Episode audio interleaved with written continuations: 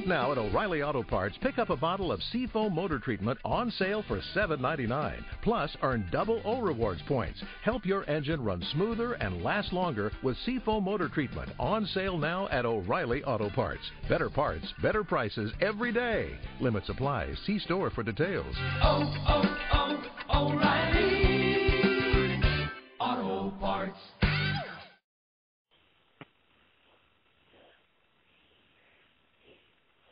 Blog Talk Radio.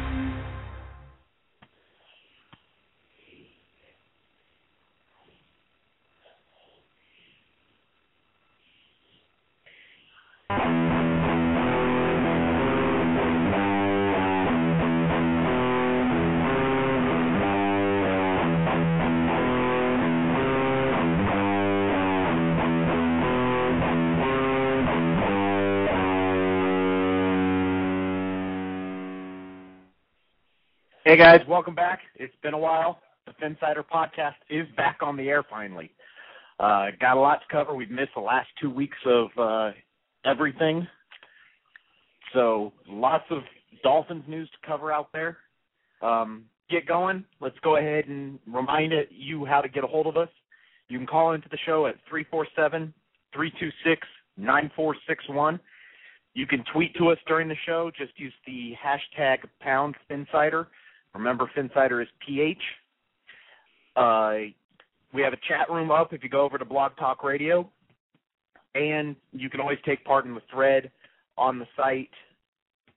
We'll be monitoring that throughout the show also. Uh, may as well get going as fast as we can. So let's go ahead and welcome in Texas Cowpunk, James. So let's go ahead and get our uh, producer in on the show. Hello. Hi, James. How are you? I'm good. How are you? I'm doing well. And as you already know, James, but our uh, listeners don't know yet, Keith has been busy lately. That's why you have not been seeing him post on the uh, front page as often. And while he's dealing with the stuff going on in his actual normal working uh, job, he's not going to be able to take part in our podcast as regularly. But luckily, we have a ton of talent on the site, so we do have somebody ready to come in and make the show even better. So with that,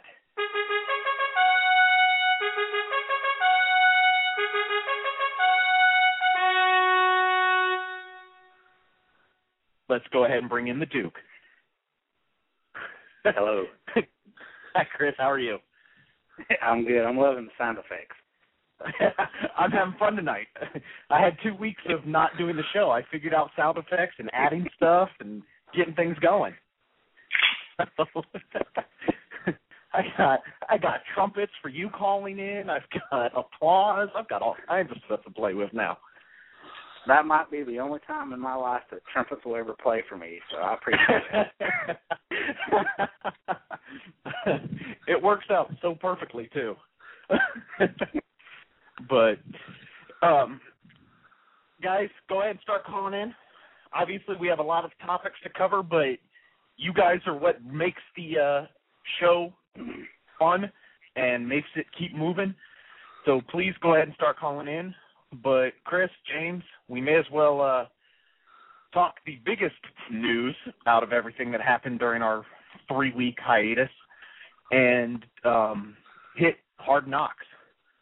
So apparently the Dolphins are going to be the team this year. And, uh, Yep. HBO and NFL Films are going to send out a 24 man detail to follow us around throughout training camp and I think it's a great thing. I think it actually does give us a chance as fans to see inside the team that has been a stone wall for so long.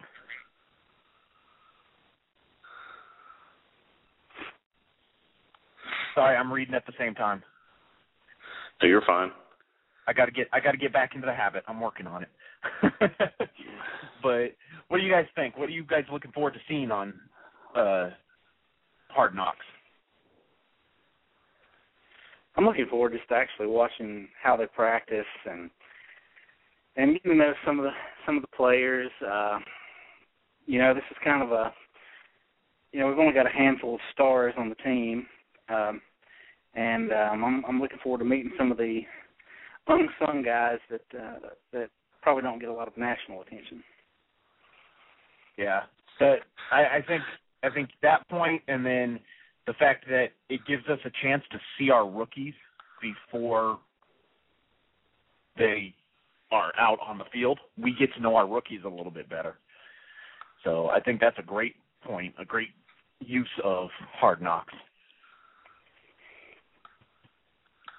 I, for one, was not a big fan of it, but I will also watch every episode. So there's there's there's that.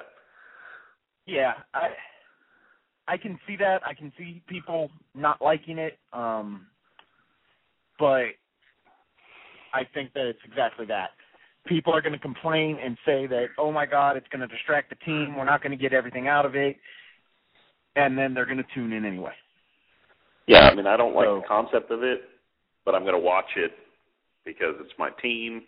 But at the same time, I'm going to watch it with a large amount of skepticism, knowing that it's it's all, you know, they're going to play up to the camera. They're going to it's going to be edited to be as entertaining as possible, and it's not going to be, you know, if it was more done in a documentary fashion, that's one thing, but that's not how they shoot these things. This is, uh, you know, it's entertainment and so that's how it's going to be edited and cut up and presented. So they're going to look for the little stories of drama that you know, to me, are probably not really that important, and highlight things like that.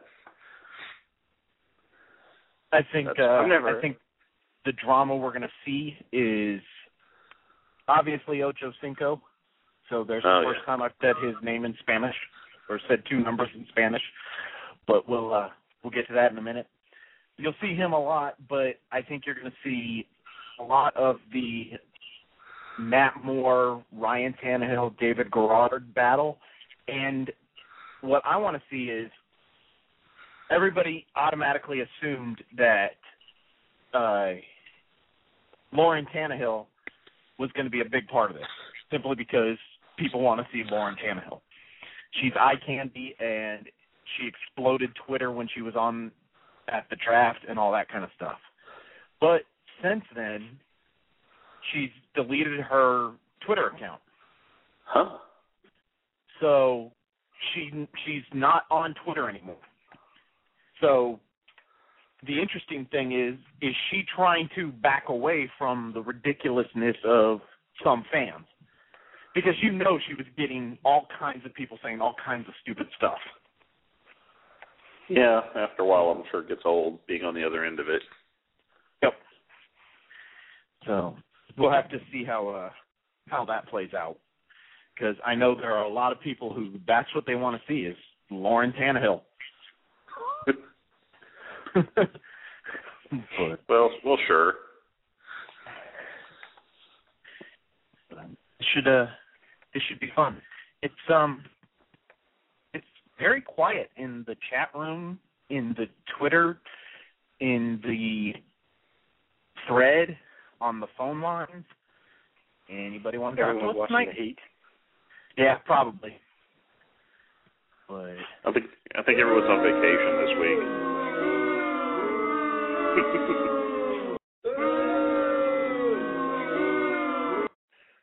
people need to call us. One thing about the uh, Hard Knocks that um, I've never actually watched the show on HBO before, and on the NFL Network they've been showing a repeat of when the Dallas Cowboys did it, and I was kind of watching Right. it the other night. And one thing that really caught me and really just interested me watching it was they had some, you know, fourth or fifth string quarterback that was trying out for the team, and of course he was going to get cut, and they showed the Turk actually going to his room, getting him, telling him to bring his playbook, and then they had Jerry Jones sitting there telling him, you know, why he's not going to make the team. And it just it was captivating to sit there and think, you know, that actually happens, and here's guys Yeah. with their dreams are, you know, dying right before their eyes or whatever, and I was like, I I I don't know that I could actually do something like that, and that somebody has that job. That was one part that I think will be fascinating to watch with the Dolphins is, is to see, you know, who actually makes the team and and who gets that call to, you know, bring your playbook to see the coach. we have we have 90 players on the team that have to be at 53 by the time training camp ends. So there's going to be lots of opportunity for that, and it should be it should be interesting to see. Um, speaking of that, with the Ocho Cinco number two um, uh, signing this week, the Dolphins had to release somebody because they were already at the 90 man limit. They had to release somebody. Terrence Brown, the uh, center, was released by the team. Now, granted, most of us went who, but uh, it was interesting because I actually talked to him briefly on Twitter. Just he sent out a tweet, I replied to it, he replied to me, I replied back, and then he actually uh, um, retweeted that. But uh, he he just sent out that uh, he wanted to thank the Dolphins for the opportunity, and then he's going to keep on grind, grinding. So I wrote back to him and said, "Great attitude, good luck." He wrote back and said, "Thank you, got to be positive and keep grinding." Or uh, and grateful. That's what it was. And grateful. So then I wrote back to him, just saying that um, with that attitude, some team is going to be lucky to end up with him, and that I'd keep an eye on see where he goes. And that that's the one he retweeted. But it's it's interesting because yeah, you you always hear about the divas and the guys that think that they're they have a right to play. And then you have guys like him that he realizes he was number 90 on a 90 man roster, but his goal was just to keep trying and keep trying, and now he's cut, so he's going to go somewhere else and keep trying and keep trying. So it'll be a it, it, that that will be a great part of the Hard Knocks um, spectacle. I guess is the right word. But ooh, look, I'm going to have something to drink while we're on the air, and I'm using a Miami Dolphins cup. Yeah, speaking of uh, Terrence Brown, I'm I was probably one of the few uh, football nerds that I was actually when I saw that I kind of went ah because I, I really kind of wanted him to make the team. I was it in the back of my mind in my you know in my little Madden GM phase. I was kind of hoping that he would uh, he would stand out and we could actually move Pouncey to guard or something. And uh, if nothing else, just make the team as a as a backup center. And I was kind of I was kind of hoping he would make it. So I like I, I like what I had seen of him. Obviously, just doing research since the Dolphins had him, but I I think that yeah he was he was probably a guy that was number 89, 90 on a 90 man roster. But yeah, he was a guy that you want to make see make the team because he's one of those guys that just he tries. mm. He's out there trying. So uh, apparently uh I don't have the game on and muted tonight, which I normally do, but um apparently uh Kevin Durant and LeBron James are guarding each other right now, in case anybody was wondering. All right. yeah. Uh, Someone just, uh, someone blocked some Oklahoma City players blocked some Heat player. Pretty pretty nice, nasty little block there. Um, well, uh, we'll, we'll see how it how it goes. I'm uh, I- I'm I'm I'm not against the Heat, but I kind of want to see the Thunder win it. But I'm not for either team. So I'm I I'm a Spurs fan and I'm a uh Magic fan. So Well, is- isn't OKC just the Spurs North? that's kind of why I want to see him win it. Look, you got yours with Dallas last year. Yes. Yeah. Seattle, Seattle needs something to celebrate. Seattle needs something. That they're they're everybody in that town is pissed off right now. It, it's kind of interesting because people I know, like a guy I work with, is from Seattle, and he was like, "No, that's our team. That will forever be our team. I want to see him win it because I want to see the Sonics win." I'm like, that's not the attitude at all I would have expected, but apparently that's a common attitude. That they they understand the team moved, but it's still their team, and Well, the they city still want the to city see gave the, the city the city gave that team away. It's Yes, it's it's Very much their so. fault. but They, he said that it's kind of painful because now the city is looking to build a new arena, and I'm like, you couldn't have done this when we had a team. You want to build a new arena yeah. now? Yeah, after the fact, yeah, it's pretty foolish. Ooh, we have a guest in the chat room. They're not saying anything. They're just in there. it's, um, I guess a two-week uh, hiatus kind of hurts the interaction with the show. Pro- possibly.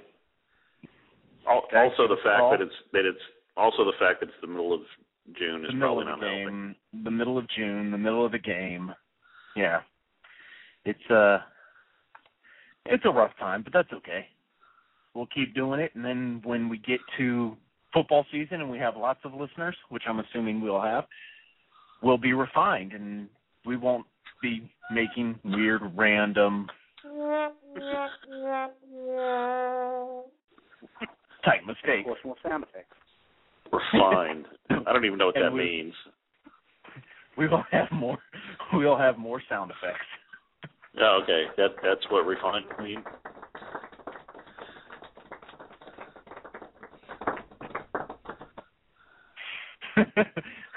we have people clapping because we have sound effects. Nice. The funny part is, I have uh the one sound effect that I've had the whole time is the one that I can't get. I don't get to use very often. Nobody likes to tweet me, but that's okay. Oh, apparently SB Nation just tweeted out that apparently the good version of Dwyane Wade is in OKC tonight. Huh. So apparently Dwyane Wade woke up and decided that he does want to play in the NBA Finals this year. They and they know that what seven or eight minutes into the game. Yeah. They're up I mean, I thirteen to two right now. The Heat are up thirteen to two.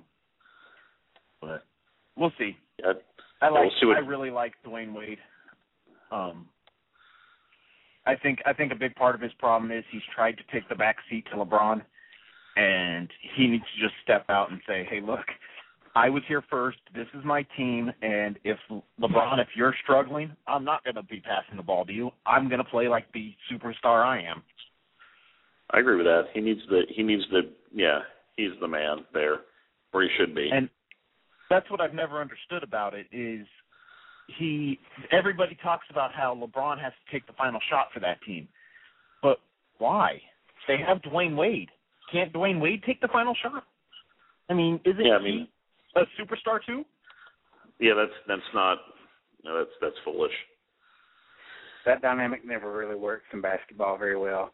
No. I mean, people want to use, you know, they they always talk about, you know, when they make the Jordan comparisons and they say, well, Jordan had Pippen, but you know, on that team, Pippen was always number two, and he knew that. exactly. you can't have two number ones. I mean, it's like, I mean, it would be like trying to play a football game with Peyton Manning and Tom Brady on the same team. You can't It'd do be that. like playing a football a game with- hierarchy. It'd be like playing a football game with Mark Sanchez and Tim Tebow. Oh wait, sorry. Oh my! one of the one of the uh The other battalion commanders, one of the other battalion commanders in my brigade. My army talk here for you people that don't understand. Brigade is like five thousand odd people. Battalions make up brigades, companies make up battalions, so on and so forth. But another battalion commander um down the hall from us, he's a Jets fan. So he'll come over and he'll be talking to my battalion commander. He'll turn to make some comment about the Dolphins to me or anything, and I just look at him every time and go, "Sir, Tebow." So the conversation doesn't last very long after that. it's Tebow, but um, I like Tebow. I mean, I'm a Gators fan. I like Tebow, but okay. So anyway, since we've had our uh, wow, What's going on? Chad, o- Chad Ochocinco is tweeting to Ryan Tannehill uh, that they need to get together and start throwing tomorrow at Tannehill's earliest convenience. I like it. Yeah. Sounds like a good idea. But yeah, I mean, everybody's that's worried that Chad's gonna ruin Tannehill. Maybe not. Maybe he actually isn't a cancer. It just has always appeared that way. Because I don't people like to. I, I don't really think he's a cancer. Okay. So I guess we're into Chad Ochocinco talk now. If you don't know, I don't know where you've been, but Chad Ochocinco signed with the Dolphins on Monday. It's a one-year deal worth nine hundred and twenty-five, I believe, thousand dollars. Um, with uh, incentives, that can get up to two million. Um, those incentives are things like he has to catch at least eighty balls next year. I don't know if he still has that in him, but if he's willing to come in there for nine hundred and twenty-five thousand dollars and work hard, he has something to prove. So why not? It's worth a shot. So, um, I really, I really don't think he's a cancer. I think that the issue with Ocho Cinco is everybody saw him doing all his celebrations and having fun after every touchdown. Well, at the same time, you had guys like Terrell Owens doing the same type of things and then being a cancer to his locker room. So when Chad Ochocinco's doing these type of things, people just assume that he must also be a cancer to the locker room. And all I've ever heard is that he's actually a really good teammate. He's actually somebody that teams like to have in the locker room. He works hard. I mean, it didn't look like it last year with the Patriots because he couldn't learn the playbook for whatever reason. But he supposedly works hard. He is quiet in the locker room, and he does what he needs to do. So, should be interesting this year to see how he comes along and how he and Tannehill get along. But, what do you guys think? Since Yeah. I'm ranting again. I, I don't. I don't think he's a. I don't think he's a cancer. I think T.O. is the definition of a cancer, but he's a totally different animal altogether. He's just a little Yeah. flamboyant. Yeah, I was I reading live with something today that uh, Omar Kelly had, had talked about him. He said, Ochocinco's never been arrested, doesn't drink, is a family man who takes care of his kids, Yeah. And there isn't a single coach or fellow player who said bad things about him as a teammate. So I mean, there's I mean, this perception about him because he's flashy and he's in the public eye that he's a diva and and he's Yeah. a troublemaker, but you know, it doesn't really add up to that. I think he's just a you know flamboyant personality. Exactly. I I mean if you saw um one of our members posted a video that they make following Ocho Cinco's tweets. Well, uh in there was one his daughter was showing off that she got an 85 on some test at school. And she goes, "Oh yeah, 85."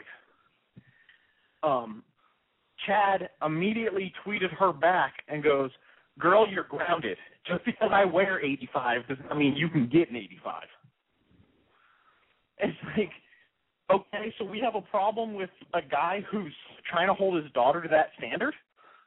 He, everything seems to say this guy actually is a good person, but because he does things like wear stupid jackets that say Hall of Fame 20s question mark question mark, we want to hate him.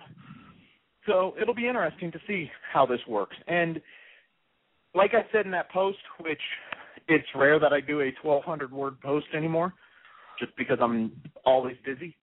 But that post that I wrote earlier this week, if you guys didn't get a chance to see it, I actually really enjoyed writing it. Um, it was why it's not a risk to sign Ocho Cinco. And I think one of the biggest reasons is simply because it's a $925,000 salary. If the Dolphins can't eat a $925,000 salary, if and none of it's guaranteed. But if week one happens and the full thing becomes guaranteed and he can't make it after week one, cut him. It's not even a million you're eating. So I, I really think it's a low risk, high possibly high reward if he can find that Pro Bowl form again. that the Dolphins stumbled on, kind of like Chad Pennington in 2008. Yeah, and when it happened, I wasn't necessarily a big fan of the signing. Uh, I remember last year there was a lot of um, a lot of talk about when the Patriots had had he and um, Haynesworth to the team, and I thought, you know, I didn't I didn't think that was going to help them. Either player would help them. I I said last year that I thought um, thought that Ochocinco was you know kind of washed up and he was pretty much done. So I'm hoping I'm wrong about that, but um, you know he wasn't the.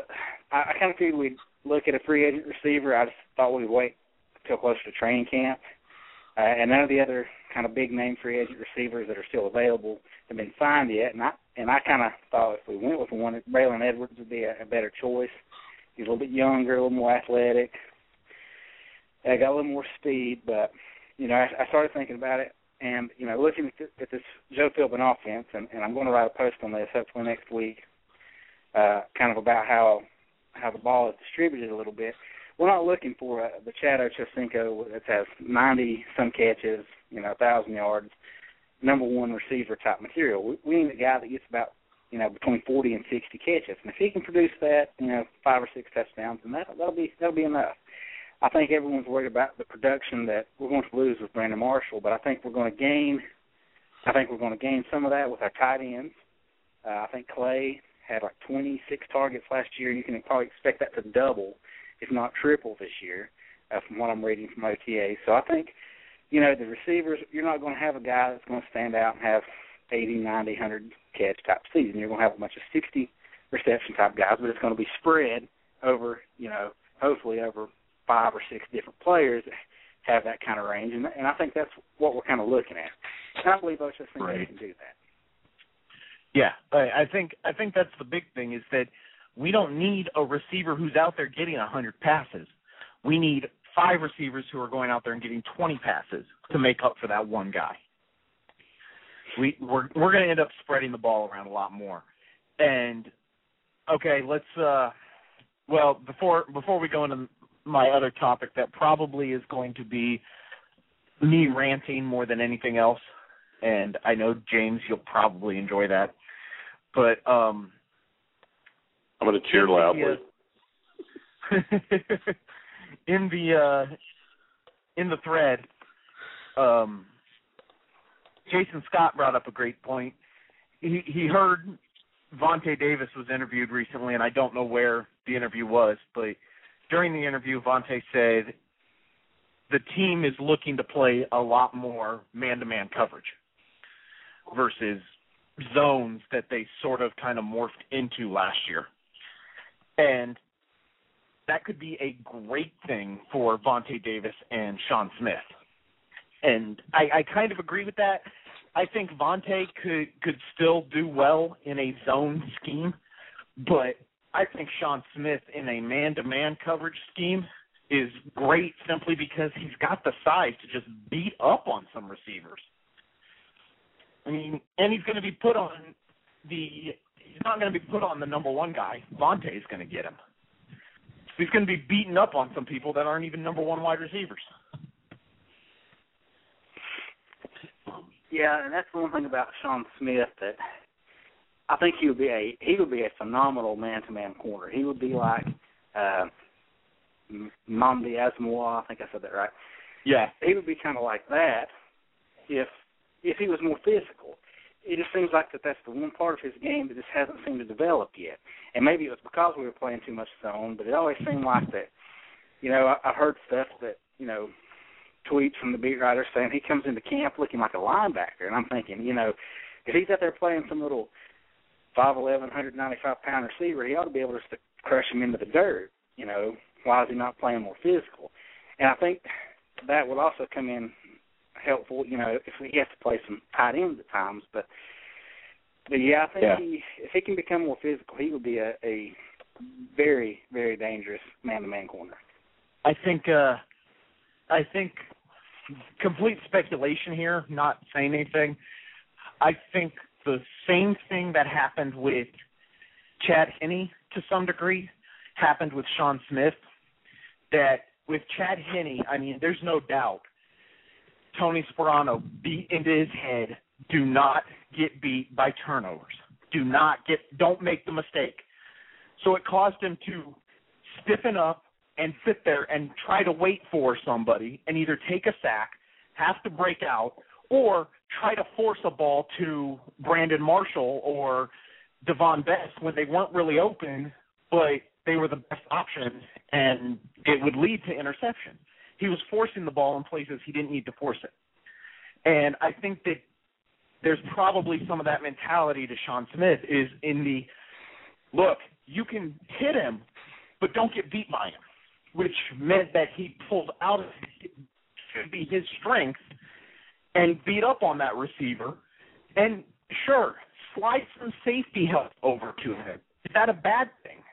Let Vontae show that Vontae can cover somebody one on one, slide a safety over, let Sean Smith beat up on the receiver for five yards, and then if he goes for the hit and the receiver manages to dodge it and breaks out, you've got a safety back there to help pick up. Mm-hmm. But it, I, I think you're right. I absolutely love the idea that if um, the Dolphins can find some way to get a third cornerback that could be a starting cornerback or at least a I don't want to say a nickelback because that's not what I'm looking for, but like a third cornerback, being able to slide Sean Smith over onto tight ends at times. I mean, he's got the athleticism to cover a wide receiver, but he's got the size to be able to cover a tight end. How's that a bad thing? And uh, and I think the the new switch to a four three is really going to help with that as well because Yeah. the part of the part of the three four is that your linemen take up blocks and your inside linebackers are your guys that clear out the run and they have to they have to drop into coverage. That's, you know, from from that standpoint, I think now that the linebackers are just going to be free to, you know, Dansby or Yeah. Burnett or whoever is going to be able to step out there and say, listen, you know, you've got Gronkowski, you've got Hernandez or whoever, just stay on them. And I think they're going to succeed with that. And I think if if Soliai plays into the plays into his spot on the D line well enough, and Starks can hold up, that we're still going to be stout against the run, and and and the linebackers will be free to kind of you know patrol the area. So I'm hoping this this switch is going to allow us to see better better defense against tight ends this year. I think I think I, it probably will, and I think that the defensive line will have such flexibility because Soliai can sit there and turn into a uh, three-four nose tackle at any point and just start eating up players. Starks has obviously the ability to play defensive end, has the body to play defensive tackle. You can pull one of them out and slide um Odrick into the middle because he could play that tackle position, but he has the ability to get after the cornerback, quarterback. I said corner.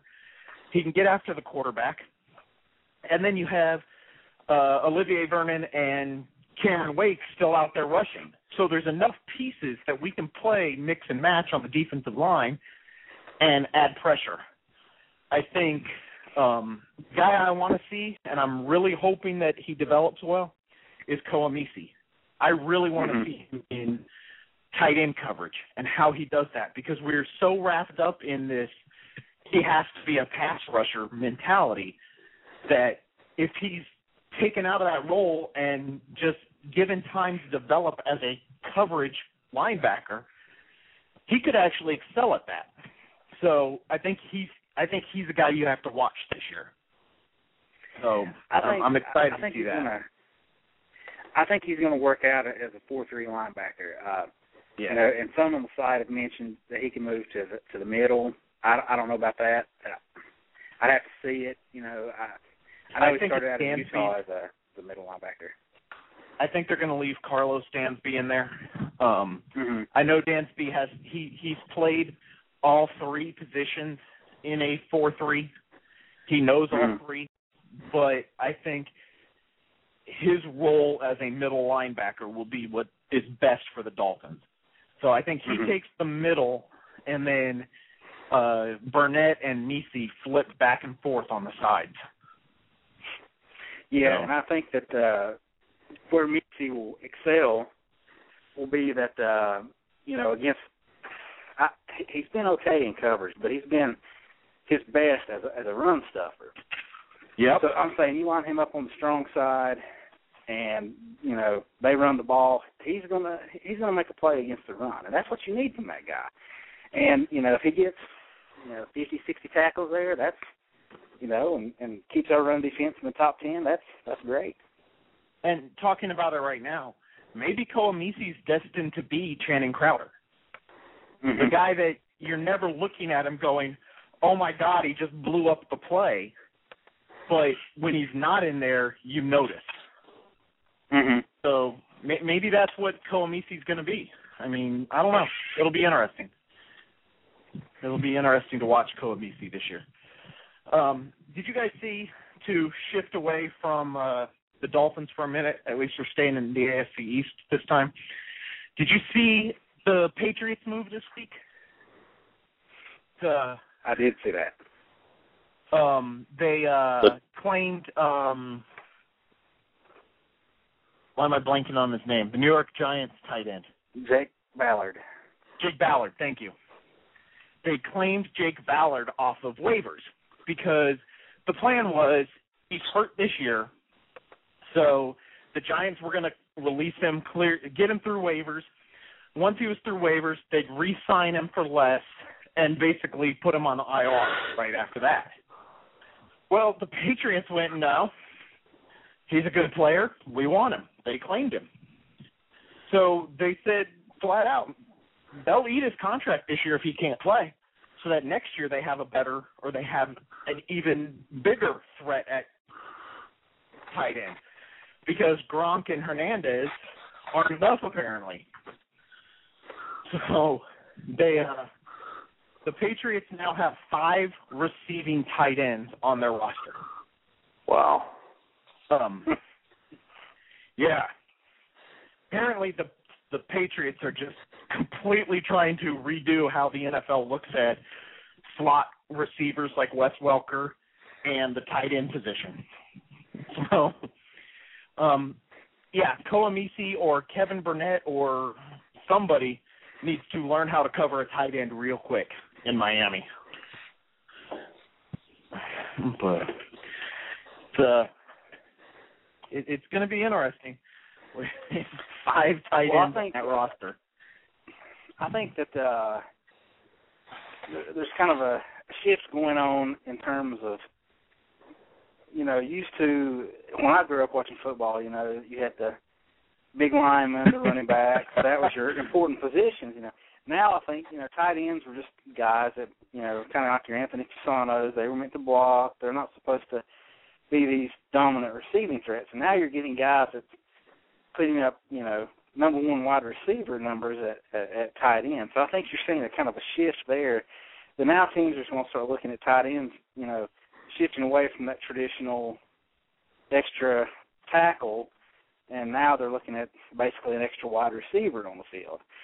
And the other shift that I kind of see along with that is I think now that you know used to left tackles were your those were your most important positions on the line.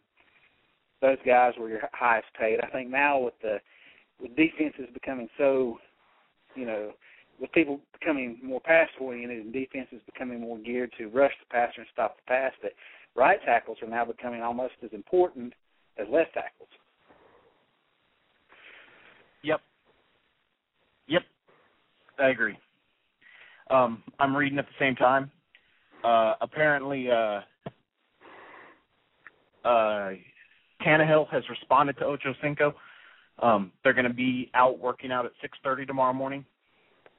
So Ocho Cinco has uh, offered to use his gold Starbucks card to go get them some coffee, just to keep up with what's going on. but yeah, Gold Starbucks card. His gold Starbucks card. I don't even know what that is. I was going to say. Alejandro, if you're listening, you need to find this and go report on it. but yeah, Our, field, our field, re- our field reporter, Alejandro. Yes. yeah. I'll I'll send him my uh my little flip camera that the uh, SB Nation guys sent out last year to try to get us to go to training camp. Um, and given that I wasn't actually the head of the blog at training camp time, it was kind of odd. But yeah, so I'll send him that, and he can go out there and uh, go film this zero six thirty practice and find out more importantly what is the gold Starbucks card. but um Jason Scott saying that you start the uh the game with Wake, Starks, Odrick, Vernon as the defensive line with Misi, Dansby, Burnett all going left to right. Um, then you, when you switch to a three-four, you bring Soliai in, put Wake back at outside linebacker, put Burnett to inside linebacker, use Odrick and Starks as the DNs, and Vernon comes out of the game. If that makes sense to anybody, what I just said. yeah, I'm reading that. I, think that I think they're going to line Wake up on rushing downs. He's going to be the right end, and they're going to put Yeah. Odrick at the left end. And I think they said that, and that's how they're going to kind of incorporate Soliai into the four three. Is he's going to be that he's going to be the run stop, stopper in the middle of the four three. I think in passing down, you know, third and long, second long, when they know a team is going to have to pass, they're going to shift Odrick inside. They're going to move Wake to the left end where he likes to pass rush from, and then they're going to bring Vernon in to, to play the right end. And that way, I don't think they want to start Vernon unless he just absolutely blows it up in camp. Uh, but I think that's how they're going to do it. And I believe you're probably going to get a better pass rush from the interior with Odrick and Starks than you will from than having Soliai in there. So Yeah. uh, that's kind of how I envision this defense working this year, uh, just from what I've read, and and hopefully Odrick can can you know can create some pressure from the outside of the defensive end. But I think he's going to see, I think he's going to see a lot more snaps this year because he's probably going to be one of the guys that doesn't leave the field very much.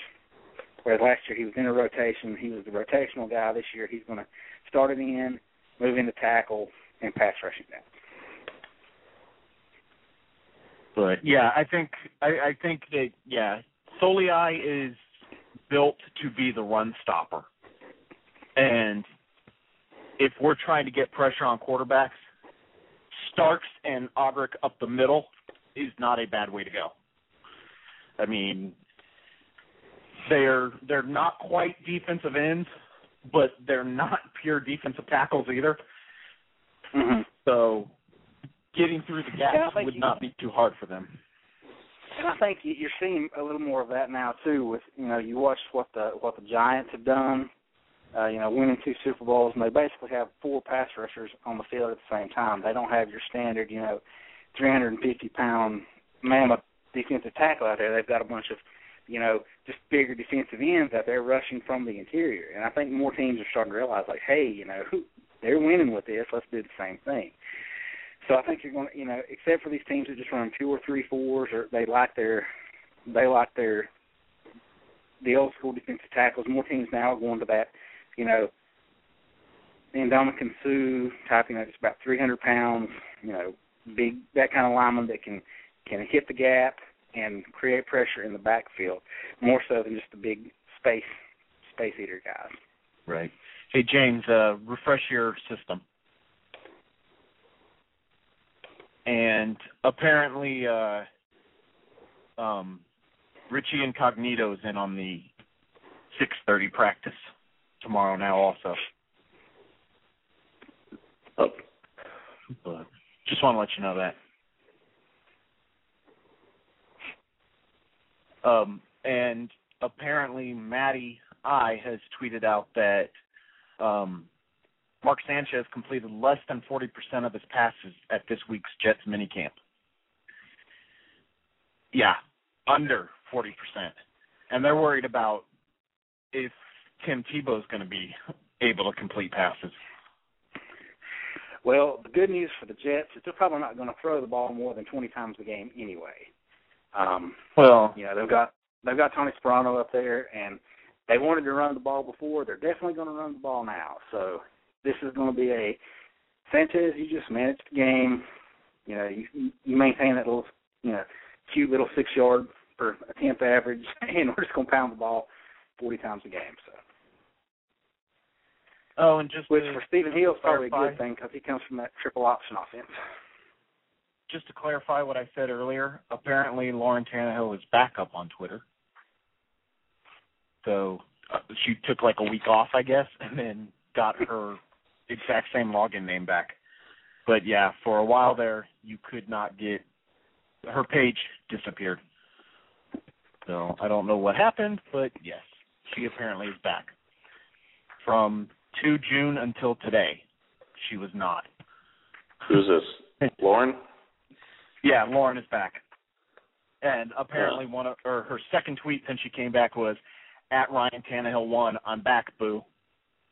So Huh. apparently yes, she took a week or so off from Twitter, got rid of her account and then came back. I understand that. So Yep.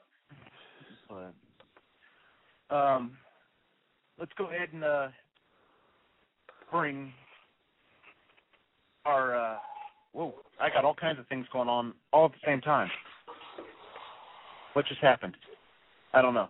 My computer just freaked out. Um James, can you see did I did I bring him in live? Because I just yeah, lost my he's- board. Anish, Anish is on live with us.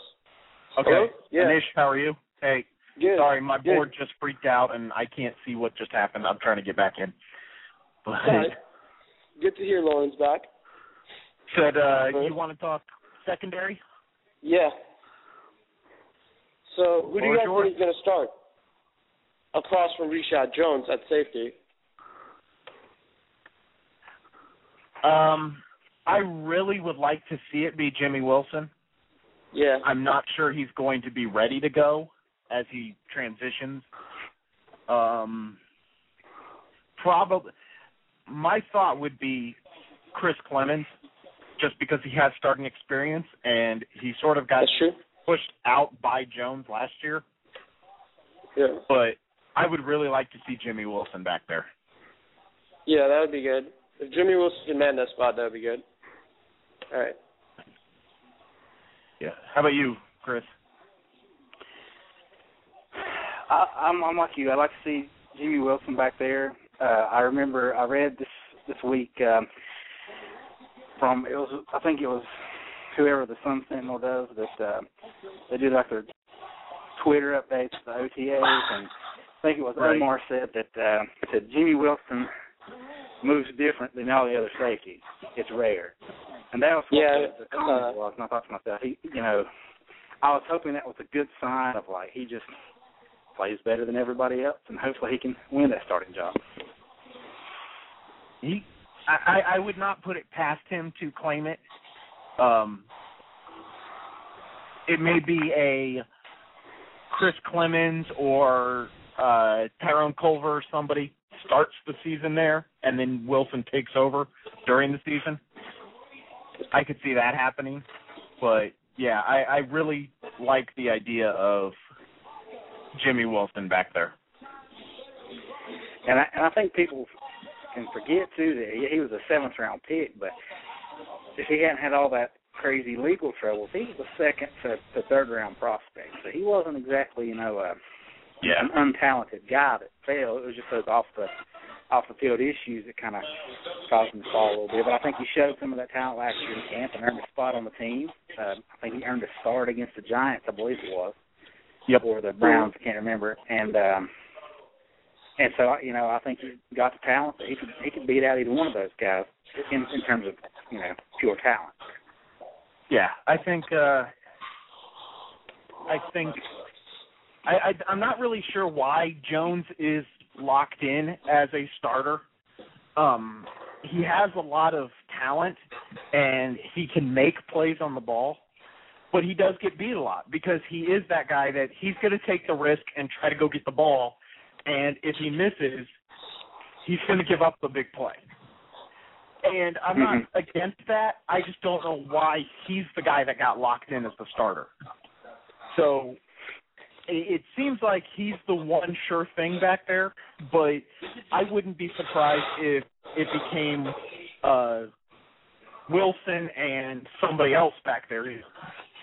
But Yeah, Yeah. and I think a lot of that comes Yeah. from comes from what we've seen at OTAs. You know that he's Yeah. he's made the interceptions, he stood out in in in, in so far. So it's kind of like, well, he's the guy that's playing the best. He's going to get the starting job. But you know, when the pads are on and uh, they're running this And- getting ready to start, or we're playing preseason, he gives up some some big plays and, and they lose those spots.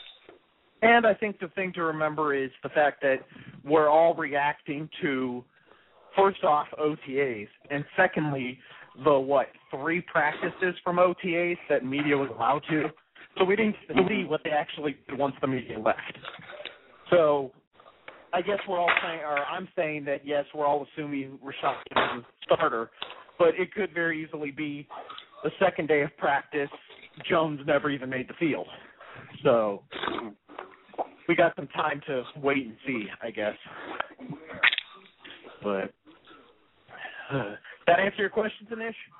Yeah, yeah. All right, I'm gonna I'm gonna hang up now. I gotta go. Okay. All right, see you guys. Thanks for calling Take in. care, Anish. You have a good night. And he,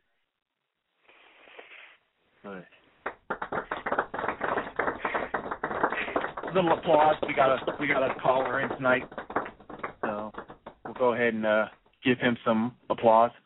And as you can tell, my board is back up and running. And uh, one other thing about the, the secondary is it wouldn't be surprising if, let's say, somebody like um, somebody like Nolan Carroll steps up and play that third slash nickel cornerback role. They don't move Richard Marshall back to play some free safety. Yeah, that's true. Um, I think I think you're, we're going to be surprised by Carroll this year. I think there is. I, I think there is a good chance he's going to step up and take that next step. Um, I'm hoping so at least. We'll see, but I th- I think that there's enough there that he could uh he could make the step up. Hey, I just found out that Chad Ochocinco's birthday is three days before mine. Hmm. Random, random comment from me. Oh, and uh Les Brown is a New Year's baby. He was born on the first of January. what I do during a podcast show, I look up birthdays of Dolphins players.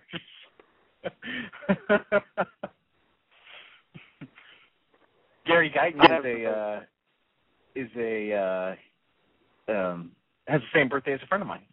Just thought I'd share that with you. Not that any of you care about that, but yeah. Can I can I do the applause for that? Go for it.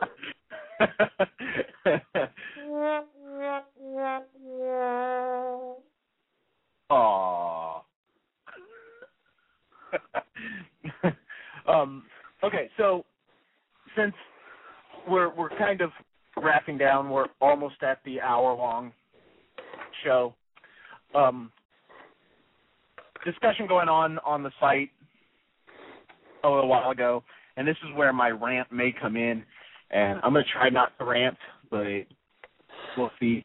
Um, discussion on Jeff Ireland and whether or not his job is still in jeopardy this year based on how one Ryan Tannehill plays and two whether or not the Dolphins have a losing record.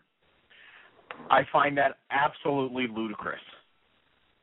I it absolutely makes no sense to me whatsoever that we could honestly be in June talking about the fact that Ireland's job may still be on the line after drafting the quote unquote franchise quarterback because whether or not he turns into that, that's what Ryan Tannehill is.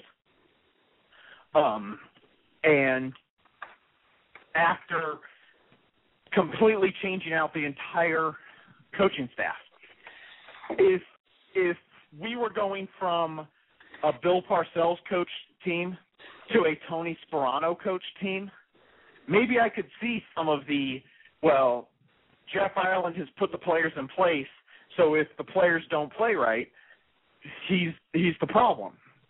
because that's two similar systems back to back. But when you go from Tony Sparano's ground and pound, get it down to the 20 yard line and kick a field goal because we're allergic to the end zone. When you go from that scheme to what's being reported as a jailbreak, snap the ball with 30 seconds on the play clock every single time, run 90 plays, go completely no huddle the entire game. When you're switching to that scheme, you don't make that dramatic change in one year. So the team is going to have struggles. We have players on our team that are built perfectly for Tony Sparano's system. They don't get changed out after one year. It takes a couple of years to completely turn over the roster and get the guys that Joe Philbin wants for his system.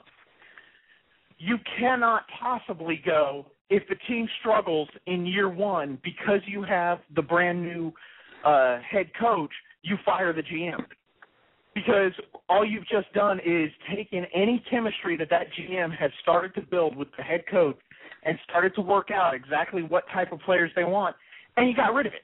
And now you have to bring in a new GM, and they have to start all over building up that relationship again. And hopefully, Philbin can develop very quickly what he wants with a brand new GM and get ready for the next draft because next year is the draft that's going to solidify the players that Philbin wants. I mean, how many posts and comments have we had on the site or posts on other sites that Jake Long doesn't fit Joe Philbin's uh, scheme and that he's not going to be in Miami very much longer. The team's either going to not re-sign him or they're going to trade him. I mean, we see that all the time because Jake Long is a mauler while Joe Philbin is looking for the speedy zone blocking pulling type guy. And now we're going to say that because Tannehill, who might not even be starting at all this year, if he struggles, we're going to fire the guy that just drafted him. I don't understand that logic at all. So there was my rant, and it did become a rant. But you guys feel free to disagree with me if you think I'm way off base on this, but that's the way I see it. I don't see how Ireland's job is at risk over whether or not Tannehill plays well and whether or not the Dolphins have a winning record. I don't think he's in trouble this year at all. Um, if he was going to be in trouble anytime, it would have been last year, um, because you had a what was a lame duck coach in a season where you know you had started this building process from 2008, and now you're like, all right, this is a year that this stuff's got to get done. You've got we're going to give Chad Henne his last shot. We've got Marshall. We picked up some extra pieces on defense. You win this year or you're out. If he's not out after that, after last year started 0 and 7 and, and, and all of that stuff, he's not going to be out from basically the beginning of the new era. He's got, I mean, I think he he's going to be tied with Tannehill as his Philbin and I think those guys at least get four years. Uh, I mean, we gave Chad Henne four years and Sparano uh, that amount of time. And I think I think that's what you've got here because it's going to take some time, especially if Tannehill sits for year, a year. Because if he sits all year, he's not going to be he's going to be a better player next year, but he's still not going to be where you want him to be starting wise. So you got to give him at least a couple years for that. You know, if we're still seven and nine, four years from now, then yeah, he's gone. But I don't I don't think he's in any trouble right now. Right. And I don't okay. think fans really. I mean, I think we've got enough talent and players on the team that we can win this year. We've got a favorable schedule for that. We do have we do have other than you know there's some questions at wide receiver and things like that, but we do have we do have the talent on offense, uh, at least in the running game and stuff that that we can we can compete this year. And so I don't think we're just going to be some, you know, one in fifteen kind of team again. But yeah, you know, I, I think people should just should temper their expectations of, you know, yeah, we're going twelve and four this year. It could happen. But if it doesn't, you know, if we're if we're you know seven and nine, eight and eight, that's okay for this year. We can handle it now as long as we don't stay there. And I think that was yep. one of the big issues with the past few years was that, you know, we had the eleven and five season, which is great. Henne came and started the next year, went seven and nine. I thought, oh, you know, that's growing pain. The next year was seven and nine, and it was kind of like we just kind of it was stagnant. So as long as if if Tannehill grows in that time period and we we start showing signs that we're winning and and building, then he's safe. And I think what may be the biggest frustration from the Sparano years was not so much that the team stayed consistently at seven and nine or just below 500, but was the fact that every time one part of the team took a step forward, it seemed like something Mhm. else took a step backwards. It was like we couldn't put two good things together at the same time. But um and Jason Scott just wrote this in the uh in the uh thread and James, this is what we were talking about earlier today was Jeff Ireland has separated himself from the former regime. And Right. given the fact that he was part of the former regime, that's a pretty talented thing to be able to do. Um, Stephen Ross has come out and said it. You you were telling me that, James. I missed that one, but that that that we are separated from the old Bill Parcells regime, even though you have Jeff Ireland sitting there. And I think, and James weigh into, um, I think that's a huge statement because I think that statement right there goes back to the who was calling the shots, Bill Parcells or the general manager. And I think it screams that Ireland's hands were tied. He had input, I have no doubt. But Parcells said, This is the way we're going. He got the coach that coached in his style, and the GM just had to go with, okay, the coach wants big bruising players. Parcells wants big bruising players. I'm going to try to find you big bruising players. Now that Parcells is gone and Ireland is free to operate without that influence, we're starting to see what he would do. We're starting to see that he can take Joe Philbin's idea and go, okay, this is what I can get you. I can get you Ryan Tannehill because you have an offensive coordinator that knows him. I can get you Jonathan Martin, who can help solidify the Marc Colombo mistake from the year before. Um, I can get you Lamar Miller in the fourth round that could possibly have first round talent and can go out there and have blazing speed. I can do these things for you, but everybody just looks at the 2008 to 2011 seasons and blames everything on Ireland because he's the member of the regime that is still here. And I think that that statement that he has separated himself from that regime is everybody trying to point out, look, he was not a part of that, or he was not the founding member of that regime. He was just stuck in it and having to do what they needed. He was trying to get the parts that would be successful in that type of. He had to do under Parcells what he had to do to keep his job, Yes, and now it's a different ballgame. absolutely. Absolutely. Now he answers straight to Stephen Ross, and he can do what he thinks is right. He doesn't have anybody else leaning over his shoulder, threatening him, or dangling the fact that, hey, your job is in my hands. Yep, that's a great point. And you've got to you've got to think about what he did. You know, you brought in you have you have Parcells and that model of building a team and the the the high powered running game, and then you have Stephen Ross in the other ear, kind of that, no, we need we need people to come to the games. We need to have an exciting offense. We want you know lots of passes. We want this high paced offense. And so here you are, Jeff Ireland, and you are you know trying to be a GM, and on one side you've got a guy telling you this is the kind of players we want, and then the owner on the other side saying, no, this is the kind of players we want.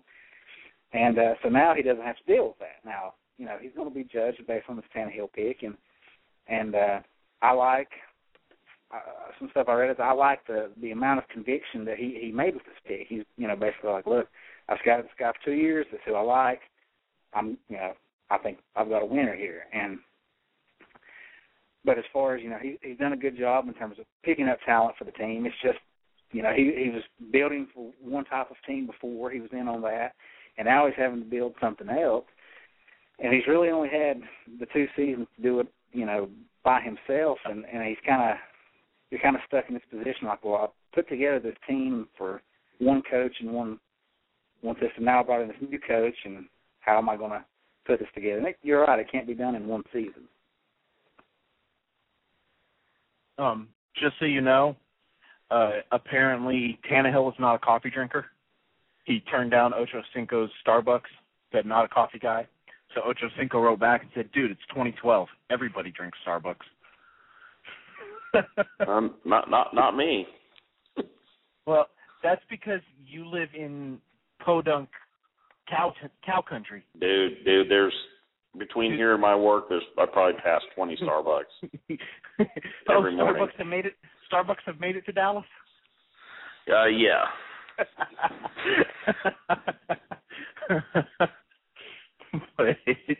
uh, I'm I sorry. I think the I think I the parking tried- lot that the parking lot on my way to work has three between the Target, the uh, Albertsons, and the standalone. Just the one parking lot. I tried lot. a a passion fruit and lemonade iced tea today from Starbucks. It was okay. Um, didn't quite I'm not- have I'm- the kick I wanted, but it was um interesting. I don't even know what to say to that. Starbucks, send me free stuff. I will promote you all day on the on on this show because I probably need to buy stock in Starbucks, even though it's going down, because I personally could buy enough there to bring it up. But and I want to know what a gold Starbucks card is. Yeah, I don't I don't know what that Starbucks. means. I I sent a message or I sent a tweet to Ocho Cinco that he needs to post a picture of a gold Starbucks card. He hasn't written back. But Yeah, he isn't. it it makes me sad. But but um Jason Scott points out on the site and it's an outstanding point, which is exactly what my comment is on the site. Ireland was in Dallas before Parcells. So when Parcells got there, he kept Ireland. Then when he left, he went and got Ireland. So obviously Parcells saw something in Ireland as talented and a good scout of talent to not only keep him but then leave and go get him again. So yeah, I, I think I think we are all, and I, I'm not saying that it's a bad thing. I think uh, I think we're all very. Um, I'm, I can't think of the word I want right now. Stunted, maybe stunted is the right word. We're all we're all very. Ow! I just banged my head. Damn, that hurt. Um, we're all very scared of what the Bill Parcells regime was and what it means for the future of Miami. And so we lash out at anything we see as part of that regime. And obviously Ireland was part of that regime. I mean, he was part of the trifecta. So when when we all look at that and I'm part of it everybody on the site has at some point lashed out and just said, I hate this regime, they've completely screwed us. But at some point, we also have to step back and go, okay, that regime is gone. Let's see what Ireland does without it. And that's where we are now. And I think that's part of the the issue is you know people are saying well he was a part of the other one, and because he was GM he had more say than what others are saying that he had. Yeah. And so they're basically saying well he you know he wasn't involved with Marshall that you know some people are saying well Parcells did all this and then then others are saying well no Jeff Ireland was you know a bigger part of it. And so it's kind of hard to say you know there's there's a a group that says well this is Jeff Ireland's second second chance and there's others saying no, this is like his, you know, this is his fifth year in it. So it's it's, it's kind of hard, you know, to to see that dividing line sometimes. It's such a tired argument. It is. It's time for us to move, on, to and something realize else. Parcells is gone, Sparano is gone, Ireland is here, and he's working with a different coach now. So let's see what he does for that coach. But well, on that note, since we are over our hour, I'll go ahead and say goodnight. We're uh, ready to close the show.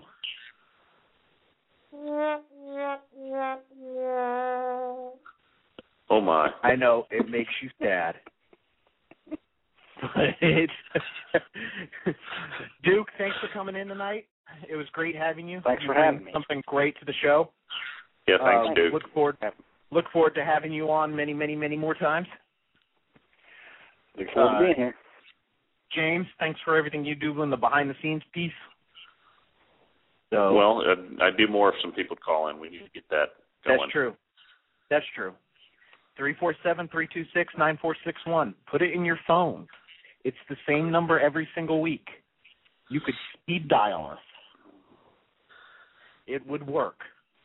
But thanks guys for listening, taking part in the show, calling in or in the thread. Um, I'm sad that my Twitter sound doesn't get used as much. So nobody likes to tweet me, I guess, but that's okay.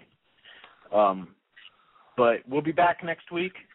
Um, don't see anything between now and then that should cause us to miss another week. So we should be back up and running on schedule. Make sure you hang out with us next week. We'll talk more Dolphins football. And until then, you guys have a good night. Good night, Good night. Guys. Right now at O'Reilly Auto Parts, pick up a bottle of Seafoam motor treatment on sale for $7.99. Plus, earn double O rewards points. Help your engine run smoother and last longer with Seafoam motor treatment on sale now at O'Reilly Auto Parts. Better parts, better prices every day. Limit supplies. See store for details. Oh, oh, oh, O'Reilly. Auto Parts. Amazon has everything for back to school. Zebra lunchbox? Check. Cool Adidas gear like t shirts, shoes, and backpacks? Check. Triceratops folders and pencils? Check. Laser Cat t shirts? Check.